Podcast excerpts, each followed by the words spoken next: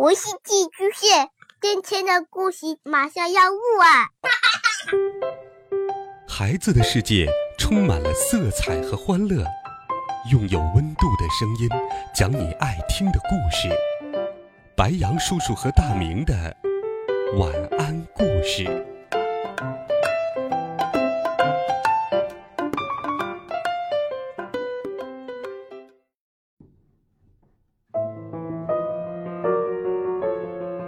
小朋友们、同学们，大家好，欢迎收听白羊叔叔讲故事。今天，白羊叔叔继续给你准备了《神探猫破案冒险集》的好听故事，一起来听《银行被劫之谜》第四集：坠入爱河的流浪猫。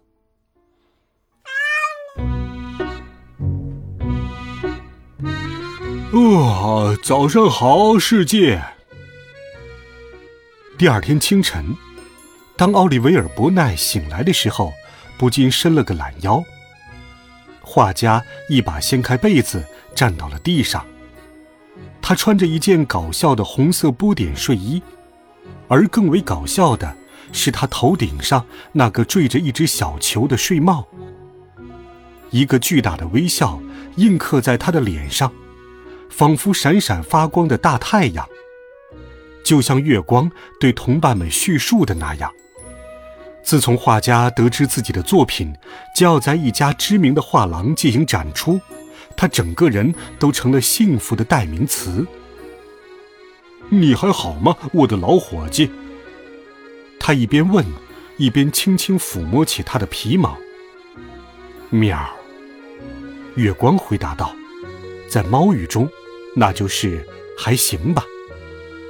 事实上，这天晚上，月光根本就没怎么合眼，因为不放心幼小的鹏鹏在城里独自转悠，他不得不先把这只小猫给送回家。接着呢，他的思绪就一直停留在了香奈儿沙龙酒窖里那条通往下水道的奇怪通道。他实在想不通。为什么那三个男人偏要自找麻烦，下到那条臭气熏天的排水沟里？哎，奇怪的人类呀，真是难以理解。喵。不管怎样，此刻的月光已经跟在伯奈的身后一起走进了厨房。画家为他在盘子里倒了些美味的葡萄牙沙丁鱼，月光正准备好好享受。却突然发现一个诡异的身影冒出在窗前。那个身影苍白、清瘦，毛色暗淡，还盖满了灰尘。那是多多。月光很是担忧，他一下子跳到了窗台上。喂！伯奈忍不住叫道：“你今天又要上哪儿去啊？”月光先生嘟哝了一句。面儿，反正伯奈永远也不会听懂。随后便跳出窗台，来到了伙伴的身边。月光，我……多多结巴着说：“面儿，你先等等，我们得先离开这里。”月光没让他继续说下去。要是让伯奈看见你这副样子，非得吓死不可。你看看你，简直像丢了魂似的。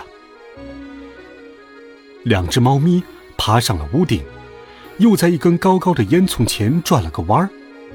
当他们终于找到一个僻静的角落时，月光才把身体蜷缩在屋檐上，开口问道：“面儿，多多，能说说你到底发生了什么事吗？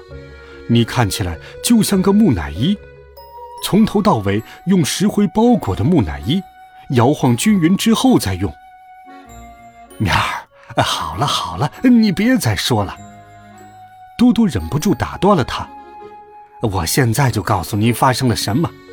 今天早晨天刚一亮，我就决定去我最爱的拉斯卡斯鱼市转转，为可可找些美味的食物。你知道，他昨天这样热情，我总得感谢一下。说着说着，他便尴尬的咳嗽了起来。月光只能摇头。其实，在他的心里，早就想好了五十种嘲笑这只流浪猫的办法。可看见多多这样凄惨，他禁不住咬住了舌头。反正我就是决定和往常一样，走那条只有我知道的近路。于是我就钻进了鲁松香肠店前的窑井，然后又溜进了一条废弃的通道，就是德莫罗雷夫妇仓库下头的那条。啊接着，月光再次摇起了头。哎，这个多多。只要一提到他在巴黎城地下的游览路线，总能絮絮叨叨说上好几个小时。面儿，接着，他耐着性子问道：“哎，接着就没什么了。我走了老路，不过就在这个时候，噼里啪啦，噼里啪啦。”月光不解地问道。面儿，没错，地道突然塌在了我的身上。我的猫呀，你知道吗？我差一点点就被活埋了呢。啊，难怪。你不觉得这件事太奇怪了吗？那条地道可一直都好好的，一直都是。我实在想不明白，为什么它就突然坍塌了呢？啊，不过我来找你是为了另一件事。你说我现在该怎么办？面儿，什么怎么办？月光越听越糊涂。这，这个，呃，好吧，我是想说，可可，难道不是吗？你不觉得我？哦，好吧，我有没有可能？多多低垂着脑袋，不停的揉着爪子，此刻在他的脸上只剩下羞涩。和害怕，因为他知道月光一定会想尽办法捉弄他。可让他意外的是，月光只是轻轻拍了拍他的肩膀，扬起一阵尘土，随后说道：“你当然有机会了。你难道没察觉那只夏特尔猫昨天看你时的眼神吗？流浪猫的魅力可是永远都不会衰退的，相信我。”真的吗？哦，好吧。说到流浪猫的魅力，那可不是吹的。喵，就是。好了，现在你听好下一步的计划。我们先回去找可可，告诉她昨晚发生的事。你正好可以利用这个机会，让她帮你再重新打理打理。我觉得这也是很有必要的。然后嘛，你就邀请他一起吃晚饭。多多一下子跳了起来，仿佛踩到了一颗图钉。啊，吃晚饭。不过他马上又陷入了沉思。对呀，我可以邀请他一起去垃圾箱里嘎吱嘎吱的咀嚼美味的食物。啊，没错，那里正好有一个鸡鸭店，我可以。喵，鸡鸭店，垃圾箱。月光被他的话惊得目瞪口呆。多多，你有没有搞错？那可是只贵族猫，一只只可能去超五星餐厅用餐的贵族猫。你给我听着，我们一次解决一个问题。你先向他发出邀请，剩下的事就交给我来处理。我们总能想到办法的，行吗？多多点了点头，不再坚持。两只猫咪迅速从屋顶攀援而下，来到了大街上。一辆马车在他们面前经过，于是他们敏捷的一跃，迅速跳上了他的行李架，然后舒舒服服地把自己蜷成一团，欣赏起沿街的风景。当马车行至马雷区的时候，他们轻盈的一跳，在一张长椅旁落了下来。多多立刻迈开爪子。迫不及待地奔向她美丽的可可，可月光却像个雪人似的，一动不动地僵在了原地。鸟儿，哎嘿，哎，怎么了？马赛猫一个急停，不解地问道：“啊，月光，我跟你说话呢，难道是有老鼠偷走你的舌头不成？”面儿，你倒是跟我说说，美国猫总算开了口。那个女人，你是不是见过？距离他们不远的长椅上，一个优雅的女人正在阅读一本小说。她穿着一双漆皮高跟鞋，戴着一顶红色的帽子。嗯啊，怎么会没见过？多多叫了起来：“就是昨天差点把我尾巴踩出洞来的人，那个该死的鞋跟儿。”哎，反正你的尾巴本来就没什么希望。月光叹着气说道：“不过没错，的确是他。你快闻闻，这是什么味道？玫瑰水。嗯啊，就和昨天晚上那个西装革履的家伙一样，完全相同的味道。”月光也点了点头，嗯，然后神情凝重。这真是一个奇怪的巧合。只是和所有优秀的侦探一样，月光并不相信什么巧合。尽管脑海中盘踞着无数想法，两只猫咪还是沿着人行道继续前进。它们几乎就要到达香奈儿沙龙的门前，可是突然传来的喊叫声让他们惊跳了起来。发出尖叫声的是两个老妇人，一个披着短斗篷。另一个手里还拿着伞，这当然没什么特别的。不过稀奇的是，他们居然对着一名昂首挺胸的警员大呼小叫。太过分了，太过分了！两人齐声喊道：“哦，两位女士！”警员尝试着避开他们的尖叫。我请你们冷静一下，这个样子似乎不太礼貌。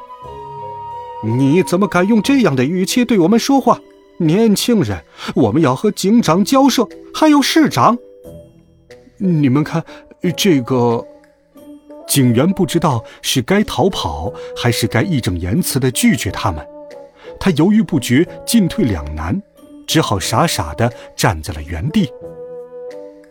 这事儿任谁都不能接受。第一个女人个子很高，吼了起来。